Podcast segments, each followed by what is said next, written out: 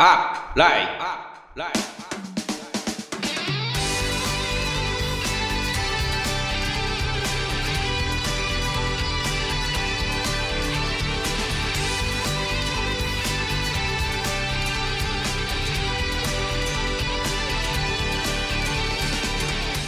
この番組はユーティリティユニバーサルピープルプレイを合言葉に気分の向上バイクライフの向上を目指すバイク系ネットラジオです。ようこそアップライドへ。私この番組のパーソナリティケンヤです。久しぶりに撮るということで遊びに来ました。グッドスピードというポッドキャストやっております。ルイです。よろしくお願いします。お願いします。ルイさんようこそ。いやこちらこそあのお邪魔いたします。実は同い年です。そうですね。同い同い年ですね。はい、はいあの第2回目でいきなりもうゲストを呼びつけるという。暇してるから 遊びに行かせてよとお願いしちゃいました。あとうん。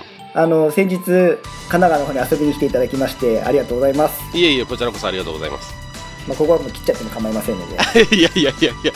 まあね、はい。その時にちょっとこう話が盛り上がって、え。えーまあ、新しい番組撮るんで遊びに来てよという、はい。遊びに行くよといえむしろことで出させろと。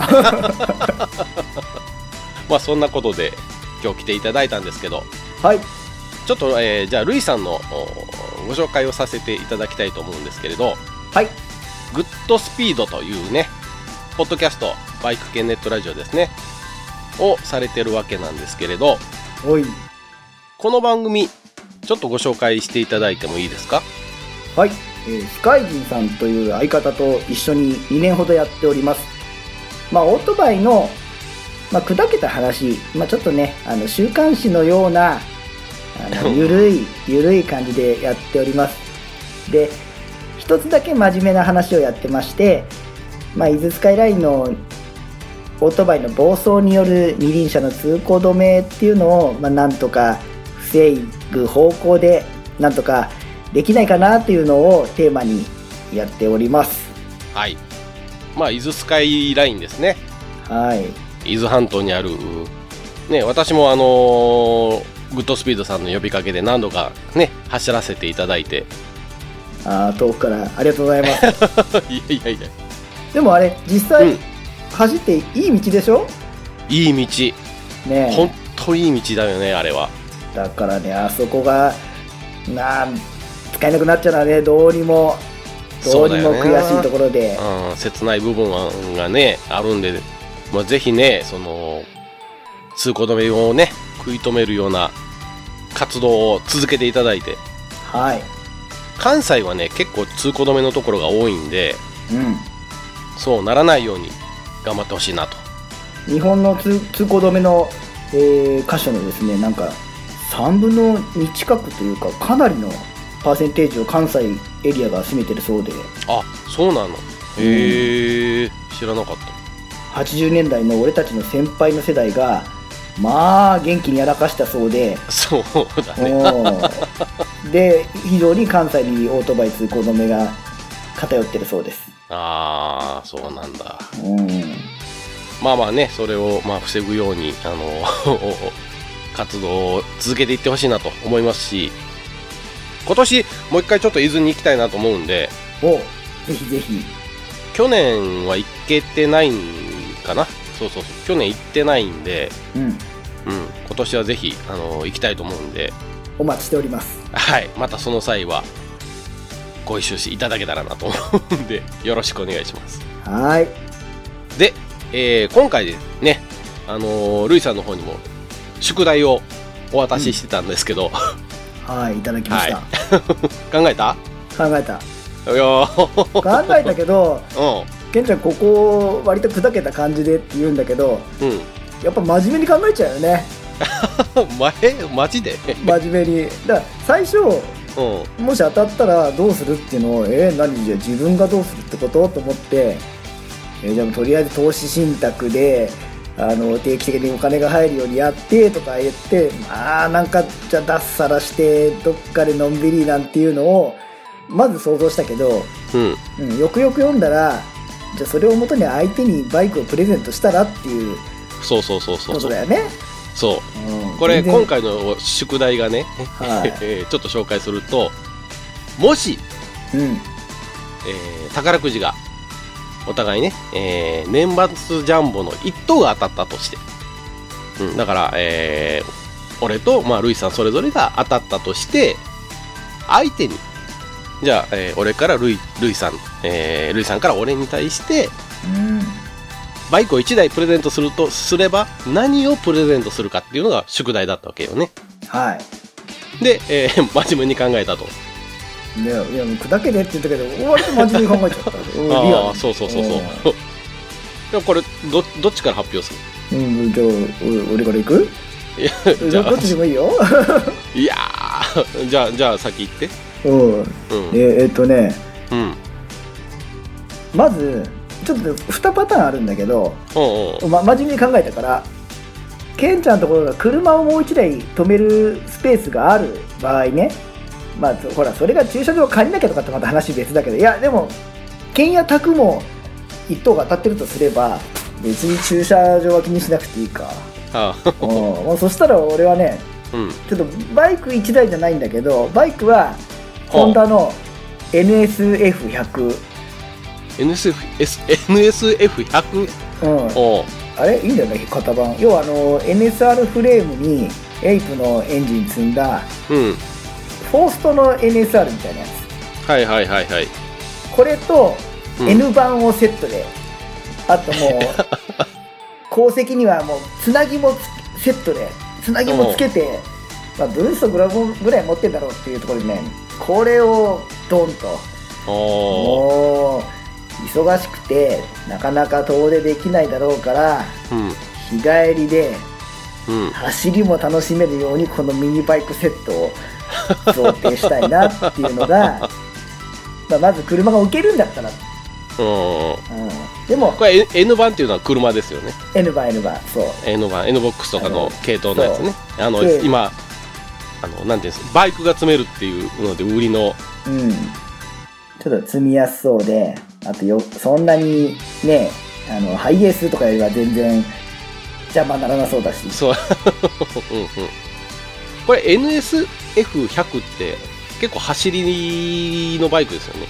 そうだね。まあ本当フォースト NSR50 みたいなもんだから。でそれを N 版に積んでそうつなぎもセットで。で走りに行けと。そう、クローズで思いっきり、思いっきりちょっと昔の血をね、そこで、走りはそっちで発散して、で、ツーリングはゆったりとと。あーなかなかいい感じじゃないですか。うんで、うん。まあ、とはいえ、ほら、車をもう一個ってのも現実的じゃないとなれば、うん。えー、ケンちゃんの使い方、まず、休みの日程が限られている中で、でも遠出にあっちもこっちも行きたい。だから長距離行き走りができて、そんなにキャンプにはこだわってないけど、うん。あの積載性とうん。移動中の快適性っていうのを考えて、でかつ俺は一度水平対向エンジンをね、ボクサーエンジンを体験してほしいから、うん。現行のラインナップだと、うん。え BMW の R1200RS っていう、ああはいはいはいはいはいはい。これあとほらあなた高速大移動するしはい。結構雨の中走るのもお好きじゃないですか。好きなわけじゃないけどね。うん。たまたまたま雨なだけだからね。うん。だからカウル付きということを考えてこれにしました。まあ今度の春に新型の1250っていうのが同じほぼ同じような形で出るんでへえまあどっちでもいいんだけど これが水平対向エンジンを乗ってその楽さを感じてほしいのとうん。あとカウルとオートクルーズもついてるし長距離いいでしょうと。うん。で京都冬寒いまあ雪降る前後寒いけどグリップヒーターもあるし、うん。えーヒートベストもつけやすいしあと我々ツーリングライダーは怪我をしないで長い年月乗れるのがやっぱり幸せだと思うのでうん。コーナーリング中の ABS 制御もしてくれる ABS の、えー新しいモードとあとトラクションコントロールとかも、まあ、安全性にもある程度配慮してるという、ああうん。で箱もガチャンガチャンつくからうんまあ1台でまんべんなく使えるかなと思って。ああこれまあ今初めて聞いた ね、あのああバイク、2台、2台のバイクなんだけど、うん。これ実はね、えー R1200RS がちょっと気になってて、うん。うん。どうなの？ツツーリングって結構使えるバイクなの？いや、すっごい使えるよ。あと、なあのに、えっ、と、いわゆる、うん。今乗ってる、なんだっけ、えっ、と、V ストローム。そう、V ストロームみたいに完全にアップライトでもないんで。若干前傾気味なのよ。だから、スポーティーに走るにもいいし、でも、長距離走るんだったらね、アールズギアさんから出ているうん。ハンドルの、ちょっとハンドルバーっていうか、えあれ、バーじゃないな。えっ、と、なんか、うんセパレートハンドル調の、セパレートじゃないハンドルがあるんだけど、その、はえっとステム自体をうん。斜め手前に引くパーツが出てるのよ。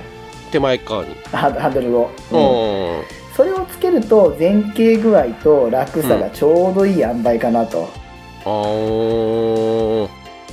そんなそう両両方使えてほうほうほうほ一石二鳥かなって、う。なるほどね。うん、ノ ノージアージはすごいよすごい。もふわふわの空中に浮いたシートにシートっていうかなんか船に乗ってるみたいに走るへー。結構それはこれ何？あの走りもいい感じで。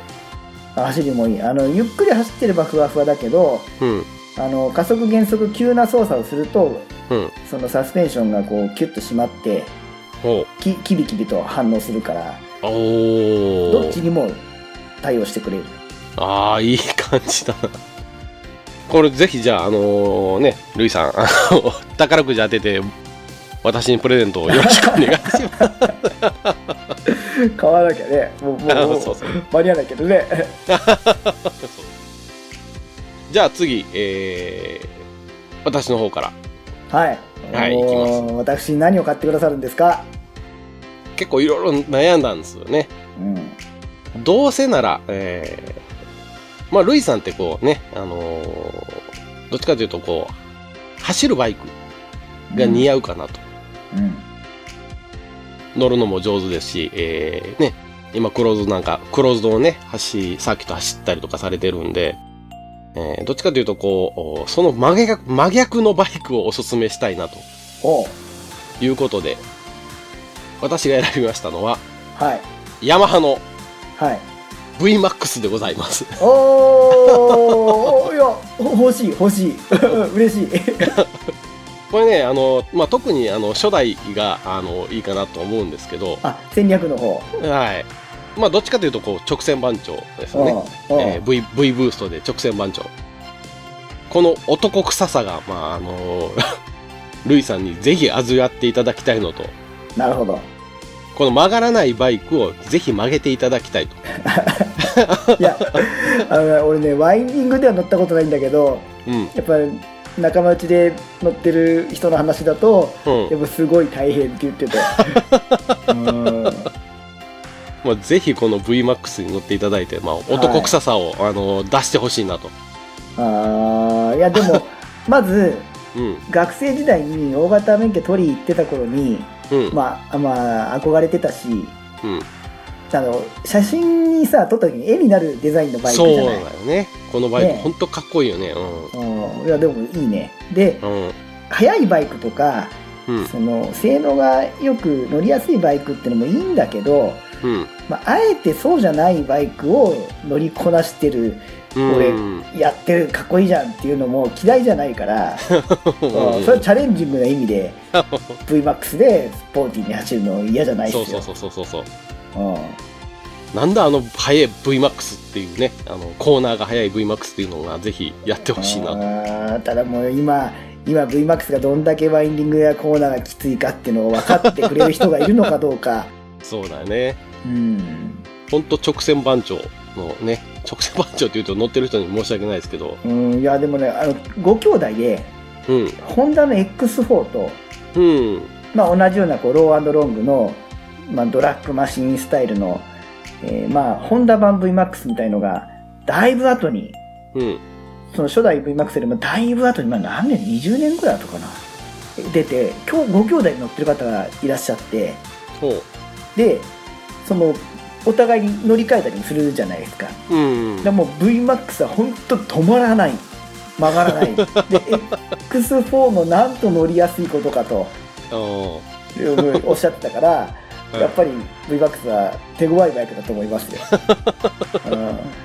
じゃあぜひそれをあのー私が宝くじ当たった暁にはプレゼントいたしますんで、わかりました。俺新型でもいいんだけど。あ新型でもいいの？うん新型でもいいんだけどちょっと足ツンツンだけど。新型はえっ、と1700だっけ？1600ぐらいやったっけ？なんかそれぐらいだよね。うん。うん。でかいね。でかいでかい。ちょっとした車よりでかいもん。かあれも絵になるんだよね。っこいいよね VMAX って。だいかんせん俺の身長だとちょっとなんかなんかなっていうのがあれなんだけど。まあまたがって普通に乗れたのから。乗っちゃえばね、うん。そうそうそうそう。うん。はい。まあ、ということで、えーオープニングですね。こんな感じでいきましたんで。ちょっとコーナーの方には真面目な話でいきたいと思いますんで。わかりました。いつでも待ってるよ、待ってろよ、うん、うちは置けるから。じゃあこの後もお付き合いください。はい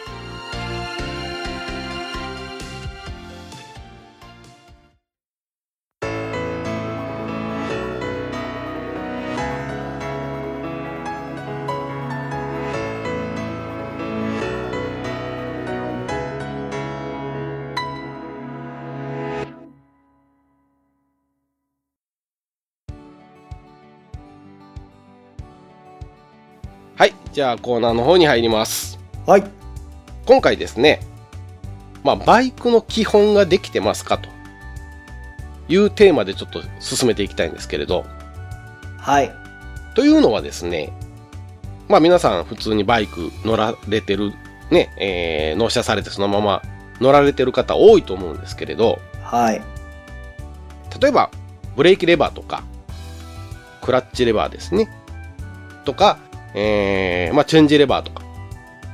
こういう部分の、まあ、調整とかあと空気圧の調整とか、うん。まあ、あとサスペンションねちょっと専門用語かもしれないですけどプリロードとかね減衰力とかこういったものをノーマルの状態から、えー自分で変えたりしたりして性能を引き出してますかっていうちょっとお話をしたいんですけれど。うん。これどうですかルイさん？あのね全般うん私の私の感想だけどうん。ほほぼほぼレバーの調整とかサスペンションの調整とかあんまりしないで、うん。まあ、指の長さの調整だけはするけどレバーの角度とかはいじくらないでそのまま吊るしで乗ってる方の方が多いイメージがある、うん、うん、それは同じですね。うん、うん、下手したら8割以上の人がサスペンション調整なんかほぼほぼしないで乗ってるんじゃないかなっ。ていうぐらい。そうですね。自分のバイクにそれがついてるのかどうかっていうのも、まあ知らない人多分多いんじゃないかなと思うんですけど、俺も乗り始めてから何年もいじらなかったしうん。あの車のイメージ四輪車のイメージもう納車されたらそのままそれを乗るっていうイメージね。そうそうそうシートのポジションぐらいは調節するけど、うん。ハンドルの位置と、うん。まあ、あとはもう乗りそれっぱなしみたいなああ。これでもね、あの、調整すると、細かいことなんですけど、劇的に変わりますよね。うんめちゃくちゃ変わるバイク乗り換えたみたい、なるよね。ううんん例えば、えーまあ、さっき言った空気圧うん、なんですけど、これもかなり変わりますよね。はいあの俺はあの走り行く時は毎回チェックするようん。必ずこれ何？ちょっとでもこう、やっぱり狂ってると気になる。そうだねあの、まあ、自然に抜けてしまうのがあるのとうん。やっぱり乗りってなんか今日ちょっと変だないつもと違うなと思って、うん。後でチェックしてみるとやっぱり圧が全然違ったりとうん。そういうことが過去に何度もあるんでうん。本気で乗る時ほど必ずチェックする。ね、ガソリンを入れに行ったついでに、セルフのスタンドでもね、あの、空気入れるやつ置いてたりするんで、はい。それでまあ、あの、ちゃんと合わせてほしいなと思うんですけど、ただそのスタンドだとやっぱり誤差が結構大きいんでだからやるんだったら毎回同じスタンドを家の近所でうん。同じとこで合わせるようにするか、うん。あとまあ何そのなるべくタイヤが冷えてる時の方がいいからその距離を走んないうちにやる方がいいのかなと。だから朝走りに行く前にスタンドに寄ってうん。ガソリン入れて空気圧を見ると。そう。空気圧ってあのーチェーンのとこにほらチェーンのカバーのとこに書いてあるじゃん。あ指定空気圧ね。指定空気圧。はいあれどのバイクでもあそこに書いてあんの？いや車種によって違うとこにある。ああやっぱそうなんだ、うん決まりじゃないね。あー。国産はなんかそこに貼ってあるのが多いかなっていうイメージなんだけど。そうでもないのか。うんいやでもあの近いとこにはあると思いますよ。あスイングアームかスイングアームってあのえーっとリアのタイヤがついてる金属製のアームかチェーンのカバーあたりにねよくステッカーがただ、あ貼ってある、うん。そう中古車とかだともう剥がれちゃったりああ剥がししててる人とかね。そうそうそう、自分のバイクの空気圧わかんない人はいるのかな？うん。でも意外にいるんじゃないかなと思うんだけど。そうまあそっか。でも乗り始めた頃はあんまり把握してなかったかな、うん、そうそう。ぜ全く気にせずに乗ってたからね。うん。最初の特に1年2年は空気圧以外もあらゆるメーカー的なことに関してルーズだった気がする。って考えるとやっぱり空気圧ねちゃんとしっかりチェックしてほしいなと。これをするだけでも全然変わってくるんで。おすすめのサイクルは？まあできたら毎回だけどまあそれがめんどくさいなっていう人でもやっぱ月に1回ぐらいはそうだね。うん合わせてほしいなと思いますね。そうだね。うん。結構一月経つとね空気結構抜けてるんで変わる。なので、えーまあその辺チェックしてほしいなっていうのと。タイヤのさ空気圧なんだけどうん。抜けちゃうとさどうなるかっていうのをあった方がイメージつかめるかなって。うんうんうん。空気圧抜けちゃうと、まあ基本的にタイヤが張ってない状態になりますよね。はい。ハンドリングだるくなるしタイヤも変摩耗するしうんまあこれはねその圧力タイヤの内圧がすごくパンパンに上がってる状態だったらわざと落としてバランスを取ることも、ほ方法もあるんだけど普通に公道を走る分には必ず走行によって冷えるんでうん。圧力落ちた状態だと変形が多すぎちゃってうん。あの曲がりやすい形が維持できなかったり。バイクのタイヤって車と違うのは車ってこうなんていうんです？割とこうペチャっとした形なんだけどバイクは特にリアなんかは尖った形してるんですよね。そうだね。タイヤが。うん。でそれが空気が、えー内圧が少ない状態になると、まあ、尖ったのが維持できないと。ってなるとこうちょっとペチャっと潰れた感じになると、えーまあ倒れにくくなってくる。そうね。スポーツバイクはこう何？圧を落として変形させて食わせるっていうか、うん。あの走るっていうそのそういう仕組みもあるんだけど、潰しながらっていうね。そう。でも行動でツーリングをしながらっていうペースだったら逆効果なんでうん、うんあのやっぱ曲がりが悪くなっちゃうし。私は結構空気圧は高めで乗る方がどっちかというと好みでした。あのよく曲がるなと思います。うん。はい、高めって言ってもね指定圧以上じゃないや指定圧ぴったりで乗るのが好きですなので、えーっとね、空気圧気にされてない方も、ちょっと空気圧を気にしていただくと、もしかしたら、えーすごく曲がりやすくなるかもしれないんで、はいなんかなんかおかしいなと思ったら空気そういった圧。可能性はいあと、レバーとかはどう？レバーはねうん。第一関節指先のうん。つま爪の先指先から最初の1個目の関節にちょうどかかる位置ってのを常に意識してるうんうんうん。あのそれよりも近いとなんか微調整がしづらくて握る力はこうギュッて深く握れるんだけどうん。ハンクラとかがハンクラとかあとは何ブレーキの微妙な加減ね。がそう、うんあの舐めるようにじわっていうのがやりにくくてオンかオフになっちゃうからうんうんうん。両方とも第一関節ぐらいにっていうのを操作性優先でうんうんうん。そこは気にしてます調整のね、えーやつがついてますよね。フロントもクラッチも。そうですねあのブレーキとクラッチそうそう。これってでもたまについてないやつあるんですよね。あるねね、ありますよね。で、合わない場合っていうのはやっぱり、こういう場合はアフターパーツ。そうですね。でもね、アスターパーツも最近あの、安いやつが普及してて、うん。買いやすいのはいいんだけど、うん中国製とか台湾製とかの安価なその社外パーツのレバー、調整機構があるのはいいんだけど、レバーがすごくね、あの精度が甘くって、レバーをはめると上下にブルブル、うんうん。ブルブル動いちゃう。だからレ指をかけると下にうにゃって垂れちゃうような、ああいった精度が悪いやつは、あまりおすすめできない。はいはいはい。それだったら、ね、お値段高くてもいいから、しっかりしたメーカーのやつを選んでほしいなと思いまああー、なるほどね。安いのだと本当何千円ですもんね。す。そう、もうほんと上下にブルンブルンね、動いちゃうやうつ、ん。あのふにゃふにゃレバーはいただけないっすね。ああ。まあ、ちゃんとしたやつだとね、えー、1万ちょっと超えてくるようなうん、ある。感じにはなるけど、どうせつけるならね、ものすごくバイクのコントロールの大事な部分。装置だから、特にブレーキレバー、うん。ああ、ここは妥協したくないな。はい。うん。なので、まあ、どうせ買うならいいやつをと そうですね。いう感じですね。で、さっきちょっと言ったのが、えー、サスペンション。はい。プリロードとか、まあ、減衰力とかですね。この辺はどうです？これも全く触らずに、これもっていうかこれが一番かな。あの、全く調整せずに乗ってる人が一番多いパーツなんじゃないかなと。多分多いでしょうね。ほら、車なんてほら、普通スポーツカー以外にはついてないですから。ね。うん調整機構が。うん。うん。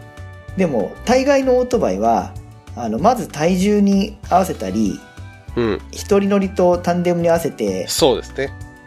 リアの下がっちゃう後ろのバイクの後ろが下がっちゃうのを水平に戻すための機構がついてるんでうん。でケンヤさん体重いくつ？俺70。おうじゃあケンちゃん乗る分には多分大体のバイクは吊るしでいけると思うんだけどそうそうい。いわゆる平均的っていうやつだね。これが100キロある方と、うん、じゃあ55キロの方ではバイクの適正な姿勢っていうのがずれちゃうから当然100キロの人が乗るとバイクが沈んじゃうわけですよね。そうそうそう後ろが沈んじゃう前上がりになって曲がんなくなるしうん。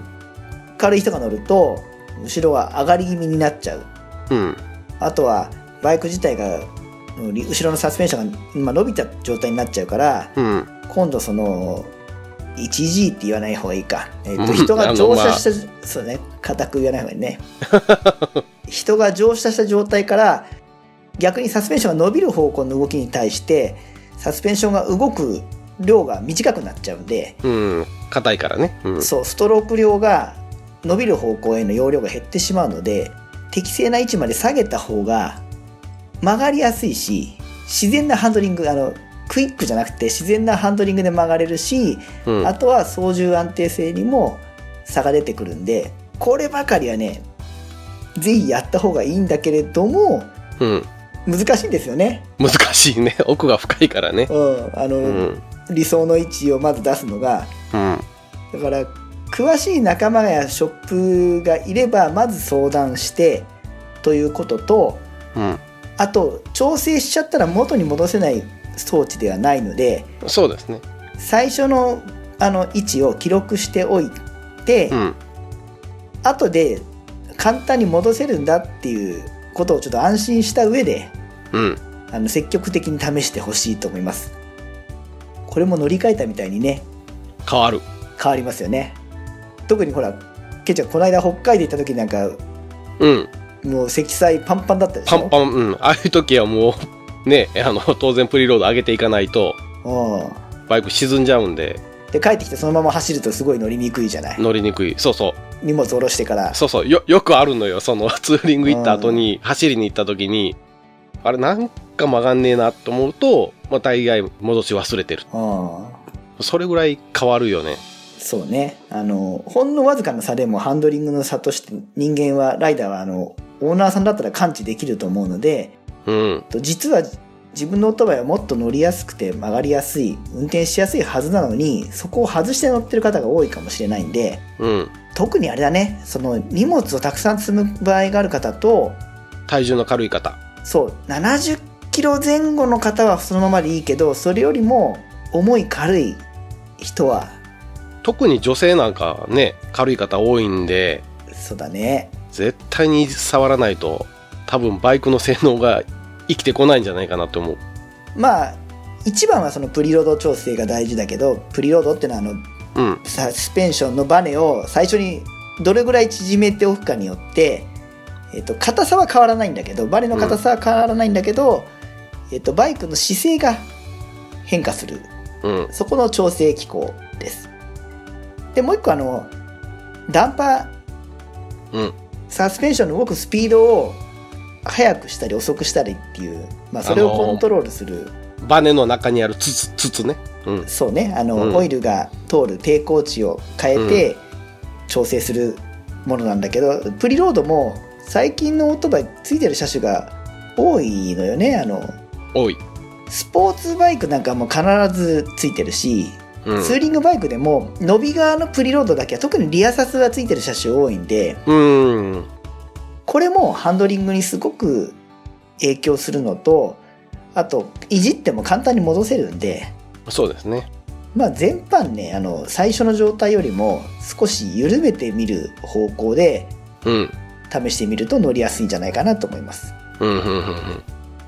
あのーバイクによっては取扱説明書に、えー初期の設定値が書いてあるやつそうだね。あるんで、うん。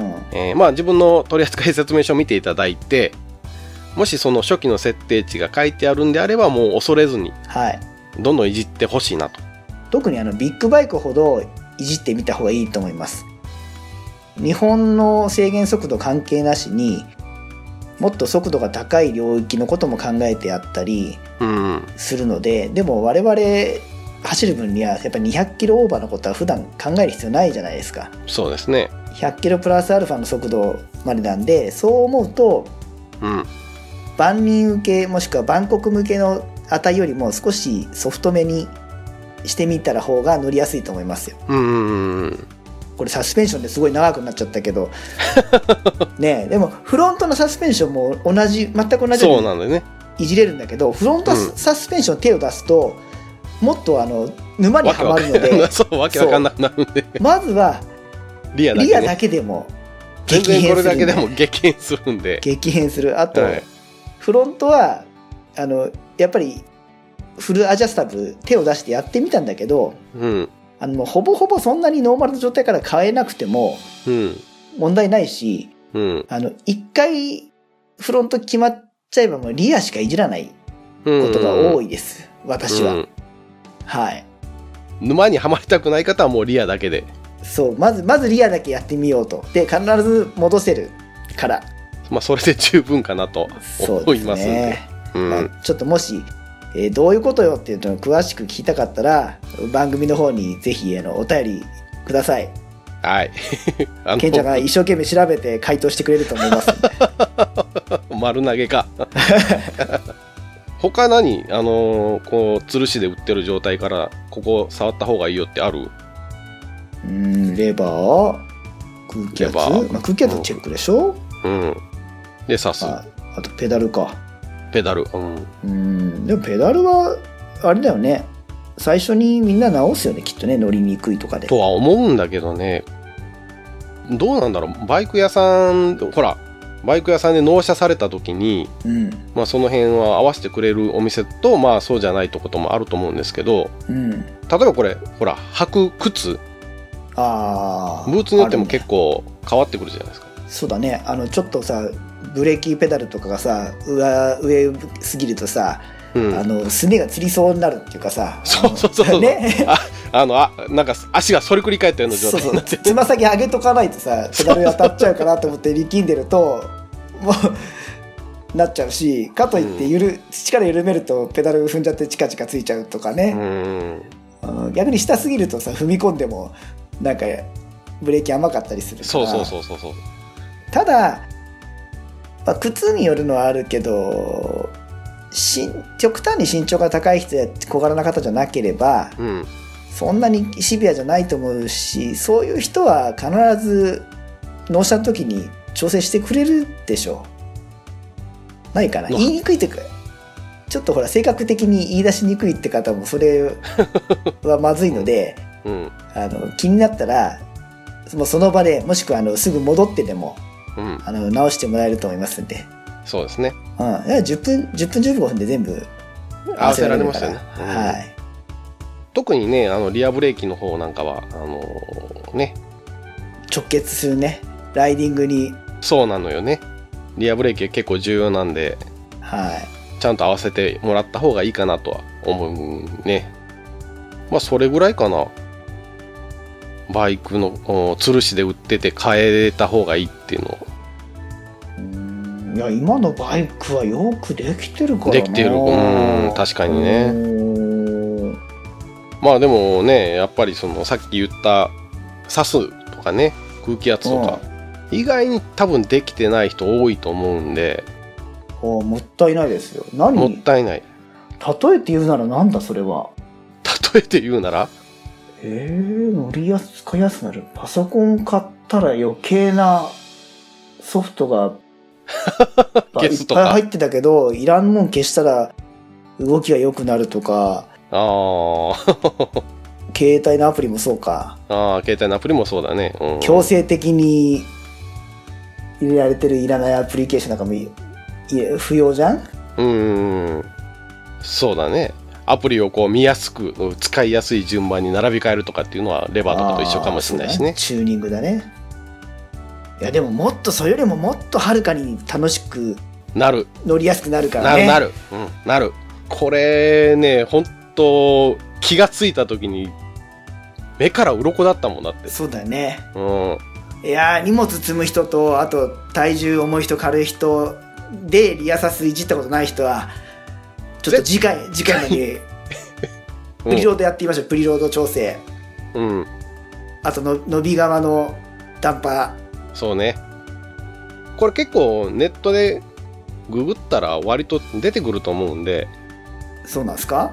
うん、割と出るとは思うんですけど、まあその出てきた内容が正しいのか嘘かは別にして、ああそうなんだよね。そうなんだよね。あのなんかあのいい気がするっていうのとねめちゃくちゃ言ってるのもあるからな、そうそうそう、うん。どそういうのもあるからね、なんとも言えないんだ。あの体重が重い人や重い荷物を積むときにはあのバネを縮める方向に締める、そうそう、締めていく方向に。うん。体体重が軽い人は逆にちょっと緩める方向にしてうん。うんでまずそれでちょっとこう違いを感じてもらって、そで、その後にですよね。うん。う、うん、やっぱりあの街中の交差点右左折じゃなくてまあそれだけでもある程度わかるんだけどある程度のコーナーがある道やアップダウンがある道しかもできればいつも走ってるとこがいいよねああ、だよね。うんそこを走ってみてあれ安心感があるなグリップ感があるな乗りやすいなって思うか思わないかうん。思ったらそれ正解に近づいてるんでうん。そうでもっと緩めてみたらもっと良くなるかもしれないしもっと緩めるとなんかあれいまいちさっきのよ良さが曖昧になっちゃったなとなったらまた戻せばいいのでそうですね。本当はあのバイクの姿勢を、えー、と体重に合わせてこう測ってってやる方法があるんだけど、うんうん。ちょっとそれは難しいよね。一人でやるのは面倒くさいしうん。あのそんなに難しい話じゃなくて本当自分の感覚でこれ変な話あのタイヤが減ってきたら変わるし上りの道下りの道でも変わる話なんでベストな一点に針の先のような一点に合わせるんじゃなくて曖昧になんとなくいいなっていうね。ゾーンに入ればいいだけなんでうん。やってみましょう今回のこの話なんか あれだなくどくど初心者向けにって思った方もでも目から鱗かもしれないやったことなかったらうん。リアサスの話聞いておちょっと得したなって思うかもしれませんから、うん。ちょっと俺もやってみようかと。はい私もやってみようかと。いうことでチャレンジしていただけたらな。はいよかった今日はこの話したから、これには価値があるよ、そうかな。うん、はだといいんですけどね。はい。いということで、じゃあコーナーはこの辺で一回締めます。はい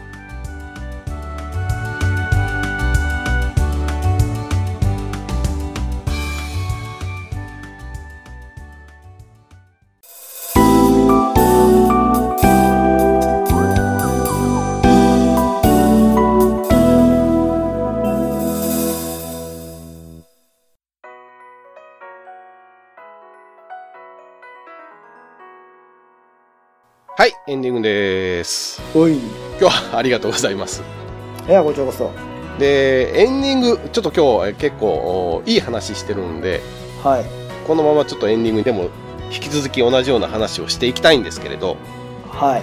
ルイさんも私もこういったバイク系のはい。ネットラジオっていうのをやってるんですけれど、ちょっとね、えーまあそれにも関わる話なんですけれど、まあバイクの人口って減ってるのっていう話をちょっとしたいんですね。うんうんうん。これあの内容全くあのルイちゃんには説明してないんですけど、はい。実はですね、えー僕去年の秋に自動車の中型免許っていうのをちょっと取りに行ったんですね。自動車の中型？うん、中型。多分ね、えールイちゃんとかだとこう、免許に8トン限定っていうのが書いてあると思うんだけど、あ、あるある。ある今取った人はもっと、もっと少ない少ない。厳しいんだよね。そうだよね。うんで、8トン超えたやつをちょっと仕事で乗る機会があるので、うん。えーまあ中型免許っていうやつを、まあ、取りに行ったんです。まあバス、ちっちゃいバスとかなら乗れるんですけれど、うん。で、それを教習所に取りに行ったんですけど、うん。その時にまあバイクの免許を取りに来てる方が結構いらっしゃったんですよ。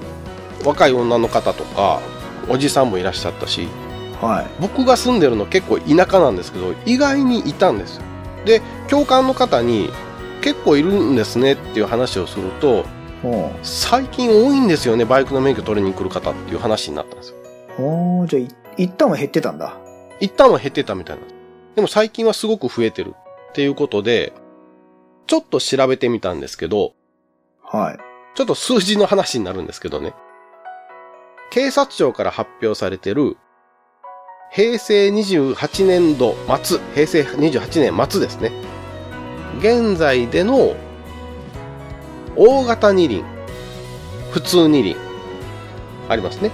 うん。昔の中型ね。うん、中型ね。昔でいう中型ね。うん。これの、お持ってる人の人数はい。っていうのが、えー発表されてるんです。まあ、細かく言うと男男女別とかで発表されたりするんですけど、うん。で、今ここでちょっと読むと、まあ、資料見ながらなんですが、大型二輪を持ってるう方っていうのが、全国で979万人約いらっしゃいます。うん。ピンとこない。ピンとこないですよね。普通二輪っていうのがうん。987万人。大型と同じぐらい普通があるんだ。そういうこと人数がで、これ、あの、持ってるのは上位免許の方にえーなるので、うん。我々の場合だと大型二輪の方にカウントされるわけですよ。はあそうそうあまだまだ普通二輪ってそんなにボリュームがあったんだね。あのでこれ合わせると大体1900万人ぐらいはい。の方が、えー大型二輪と普通二輪の免許を持ってると。で日本の人口から言うとおう。1億2000万人なのでうん。10人に1人は普通二輪もしくは大型二輪の免許を持ってるんです。わあ、本当だ。これ意外で意外でしょ？多いね。結構多いね。多いんですよ。イメージより。で。じゃあ年齢別に見るとどれぐらい持っててどれぐらいのその年齢で言うとパーセンテージで持ってるのかっていうことになるんですけどほうほう。今で言うとほら10人に1人なんで約10%強ほう。の取得率持ってる人の率なんですけどまず日本国が発表した平成28年同じ年ですねうん。10月1日現在の65歳以上の総人口はい。が3450万人ほどいます。3400。やっぱりなかなかのパーセンテージだね。ああ65だから日本人の4人に1人が覚悟はしてたけど。日本人の4人 ,4 人に1人以上が、まあ、65歳以上と気が重いけど俺たちもすぐそこに飛び込むからな。そうそうそうそうでねこのうち大型二輪うん。と普通二輪うん。の免許を持ってる人っていうのが660万人ほどいますえ、この65歳以上で？65歳以上でおお。これね実はほとんどが大型二輪なんですけどまあルルイちゃんとかなら知ってるかもしれないですけど昔ってバイクの免許を取るとはい。何でも乗れたんですね。なんか、100 125とか150ぐらいのバイクで、そうそうそう教一周習受けたらできれば、一周できれば大型二輪なもう排気量制限なしで乗れたと。ああ。でそれ以上前に行くともう車の免許を取れば勝手についてきたと。ああそっかそっか。じゃあ持ってるけどバイクには乗ってない人もある程度混ざっているというねこと、うん、でだからこの660万人のうちのもう大半が大型免許です。はい。でこの3450万人の総人口に対して660万人の大型二輪普通二輪の方のパーセンテージはい。で言うと約19%うん。10人いれば2人。5人に1人は大型二輪か普通二輪を持っていると。ということなんですね。で今度は我々の世代ですはい。40歳から54歳。ど真ん中ですね我々。ボリュームゾーンですね。うん。えーここの人口が1859万人です。そのうち大型二輪と、えー普通二輪を持ってるのが600万人。あー人数は一緒ぐらいなんだね。そうなんですよ。さっきの65歳以上の人とほぼ同じぐらいの人が大型二輪と自動二輪を持ってるうん。とでも総人口は約半分。でもここの世代の人はさとこう取りたくて取った世代そうなんです。でしょ？はい。ねこれをパーセンテージに直すと32%えおう。約3人に1人はバイクの免許を持ってる。この年齢は？この年齢は。ああ多いな。思ったより多いな。思ったより多いんですよ。でも自分の周りを見渡すと意外に確かにそう言われればそうかもしれないな。あーでも持ってたけど乗ってないっていう。そうそうそうそうそうだよね。そうだよね。うん、今乗ってるか乗ってないかは別なんだけど、うん。まあ、そういえばそれぐらいいるのかな。あの学生の頃のクラスのイメージで言うならばうん。確かに3分の1ぐらいはバイクの免許持ってるっていうのはイイメージつく。うん。全然つく、うん。で次です。16歳から29歳はいフレッシュフレッシュ。フレッシュですね。はい。でここの人口が1740万人。うん。これね、16歳から29歳っていうと、えー、まあうん。13年の間に1700万人。うん。で、さっき言った40歳から54歳、14年の間、うん。ここの総人口が1800万人ということで、あまり変わらないんですね。そうだね。はい。意外にまあ少子化少子化と言いながら、我々の世代とそんなに変わらない人数がいるんですけれど、ちょっとちょっとホッとするとこでもあるよそうそうそうそうそうう。んね。でもなんですよ。大型二輪と普通二輪を持ってる人数っていうのがうん140万人なのあらはい。先ほどまでは600万台言ってましたけど、140万激減だね激減です。パーセンテージで言うと8%なんですよ。ああこれはちょっと教習所とかバイクメーカーはもうここに向けて何かできないもんねそうなの。いやどうどう取るかだ持ってないってことは取る可能性があるからもう宝の山とも言えなくもないけどそうなんです。うん。興味がないっうん。て捉えちゃえば氷河期いやどっちだ？でも俺が読んだ経営の本だとうん。あれだよ商人がアフリカに靴を売りに行くって話があるんだけど2つお話があってうん。1人はアフリカに調査に行きました彼らは靴を履いてませんでしたから靴は売れませんって言って帰ってくるやつとうん。アフリカに行って彼ら靴を履いてなかったからめちゃくちゃ売れるうん。市場の可能性を持ってますよっていうのがあったから怖いけどどうなるんだろうこれねここの世代はね そうなのよね。あでもね、えー、まあそんな暗い材料ばかりではなくてですね、ーうん。今ほら YouTube とかでね、はい。結構こう元ブログとかで若い方が結構されてたりとかね、うんうんうん。するんで、まあそんなにこう悲観するわけでもないのかなと。でも落ちすぎでしょ。600万600万の。600万から100万人はね。100確かに。うん。でもね、僕の中で、えーっとね、例えばなんけど、これちょっと今、資料を見ながら言うんですけど、うん55歳、ちょっと一番少ないところを言うんですけど、55歳から59歳はいの中で、えー大型二輪の免許を持ってる方が49万人。49万9000人なんで、まあ約50万人。はいで、普通二輪を持ってる方が98万人なんですね。うんここと、まあ、えー対峙する形で25歳から29歳。うんの方が、えー大型二輪を持ってるのが12万9000人。まあ、さっき49万9000人だったので少ないんですけど、うんえー自動二輪を持ってる方、55歳から59歳が98万人に対して、えー25歳から29歳が70万人。あら、ということで、意外に前線はしてるんですよ。なるほど。はい。これだけ携帯だ、ゲームだ、なんだってこう、うん。いろんなものにお金がかかったり、ね、あとは不況のあれもあったりで、オートバイや車から興味がないって言われてる割には、うん。思ったよりもあるのよ。ね、うん。普通二輪はそこそこ乗ってる方がいるのね。そういうことなの。なんでね、あの、なんかこうイメージ的にね、その、なんかもうバイク私立ぼみみたいな感じもするんですけれど、うん。まあこれをね、さっきあの、ルイちゃんが言ったみたいに、バイクメーカーさんね、うん。まだこんなに需要があるんだというふうにちょっと見ていただきたいし。うん。で、あとまあね、こういった番組をしてる我々ですよね。そうだね。はい。こういう番組を通じて、ね、少しでもこう、ライダーが一人でも増えるような活動をしたいなと。そうだね。もうね、なんともね、なんともその部分を、ほら、オートバイってさ、乗りたい人にはすごく協力的にうん。ね、協力したいけど、誰でも進めやすいもんでもないそうだよね。うん。じゃない？うん。じゃあ若い人にも大勢乗ってほしいかって言われれば、乗ってほしい、理解してほしい反面、なんか、む、難しいんだよね、これ。うん。なんて言っていいのかさ。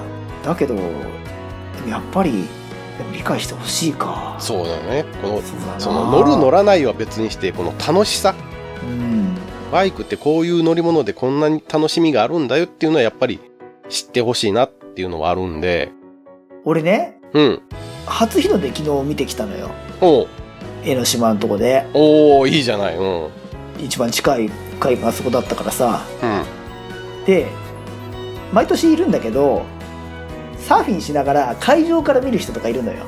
もう全然なぎだから波なんかないんだけど、海の上で見る人だもう何日の出前にはウェットスーツ着てうん。チャリンコを漕いでる人とかうん。ボード持っているわけうん。いやこのクソ寒い時によくもまあ海に入ってとか真っ暗のうちにね。そうそう 俺さやらない身としてはうん。あとはほらウィンタースポーツもさめちゃくちゃ寒い、うん。まあまあやってる間は暖かいけどでうんもほら、そういう過酷な環境で楽しくてやるじゃないやるね。うん。オートバイ興味ない方、まあこの放送聞いてる人は興味ない人もどうかと思うけど、うん。興味あるけど乗ったことないとかさ、うん。まだ体験したことない方はさ、暑くて寒くて濡れて疲れてっていう、そんなしんどいのに、大勢これね、やれ600万、440万って乗ってるのは、ものすごいハートに刺さる、心が楽しくなる乗り物なんで、うん。いや、これはね、だから一回楽しくなっちゃうと、他で味わえないから、なかなか、、そうだね。なかなか捨てられない。だよね。麻薬みたいな。でじゃあダメじゃん。いやいや、ちゃん、ちハマっちゃったらダメじゃんちゃんとした乗り物だから。うん、いや楽しんだ。ねうん。え、ほんと。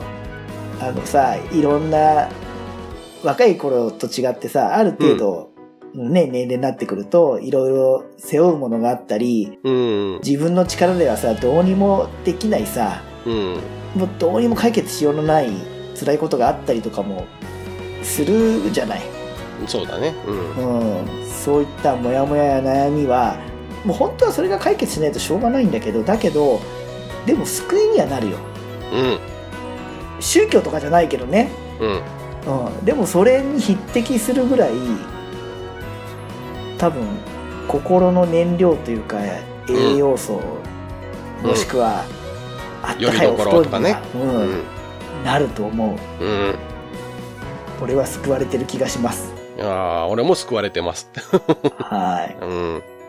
あとね、面白いのは、うん。就職した方なんか、学生のね、若い人はやっぱ友達っていうところから行くと思うけど、うん。例えば、私と、ケンちゃん、もう今日もさ、私とか俺とかもう混ざっちゃってるけど、あの、私と、ケンちゃんなんか多分同じ学校にいたら俺イメージだよ。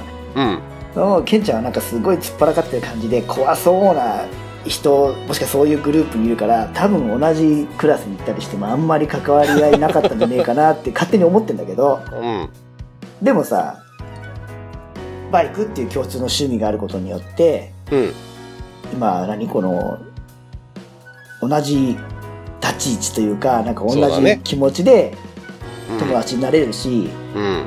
果ては神奈川と京都にさ離れててさ、うん。ね、数回しか会ったことないけどうん。こう慣れ慣れしく ややっておりますから。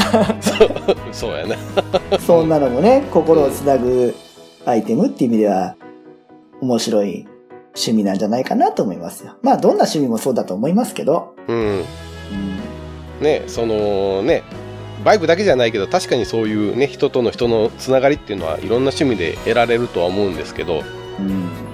まあバイクはやっぱりバイクなりのバイクでしか得られないものもあるんで、あるある。もう他じゃないんだよ、うん。まあ、ついでに言うとほら自分の生まれた国をさいろんなとこ見に行くことができたりうん、ケンちゃんみたいなほらお城も見に行くついでとかね。他の趣味とミックスして移動手段としてもそうだね。使えるし。温泉とかね。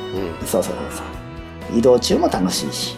うん、うん、バイクあのねもう車もね車も持った上ででもバイクで行きたくなっちゃうって気持ちになるのがあるあるある。そう乗ってない人は嘘でしょと思うけどうんうん。なるのよ。なるね。ああここバイクで来たかったなとかって思うそうそうそうそうそう。でいや雨降るかもしんないけど寒いけどいやでも明日天気いいからバイクで行くかってななっちゃう。るなるね。おかしいでしょ？でもこれ聞いてる方の結構共感が得られるんじゃないですか、うん。乗ってる人はね分かってくれる人いると思うし、うん。あとまあ乗りたての方でまだえそういうこと気づいてない人いるかもしれないから、うん。まあ合わなくてやめちゃう方もいるかもしれないですけど、うん。どんどんどんどんこのなんだろう染み込んでいくことによってそういう世界が待ってるかもしれないんで。そうそうそうそう。うん奥深いですからね。はい、私は2年半ぐらいかかった気がします。ドハマりするまでに。はいはいはいそうですね。あと心の救いになるよ。健康的ななる。健康的なはい。ギャンブルお酒そういったものよりは全然いい心のだと思います、うん、ビタミンみたいなもんですね。そうですね。ですから、うん旦那さんに許してあげてほしいですね奥さんのね。そうですね。あダメだ。奥さんがこの話聞かないからダメだいやいや 奥様に聞かせていただければ。聞かせていただいて、はい。ぜひともねあのお許しをいただくように頑張ってくださそうですね。いはい。まあこんなオチですけれど。はい。いいんじゃないですか？いいですか？はい。いや前向きで楽しく終わらせるのはいいことだと思います。そうですね。はい、どうですか？今日。収録して今日いや楽しかったですね。あよかったです。ただこの何？一人称なんて言うかが安定しなかったり。俺僕私、え ーいろいろ出てましたからね。そうそうそうまあケンちゃんの番組は割とほらかっちりやってるからうん。どれくらいのかっちり感が砕けた感かっていうのはちょっとまだつかめなかったですけどまあ、遊びに来させていただきまして、はい。えー楽しかったです。ありがとうございますえっ、と何？次回はいつ遊びに来れるの？いやいや本当また次回 来ていただいて大丈夫でいいすかの？じゃあ第3回も呼んで。そうだね。ん。いやなんかねあの企画がなかったら呼んでください。わかりました。はい。はい。ということでグッドスピードのルイさんに来ていただいてお話をさせていただきました。はい。楽しはいく撮らせていただきました、ありがとうございます。ありがとうございます。それでは皆さんさようなら。はーい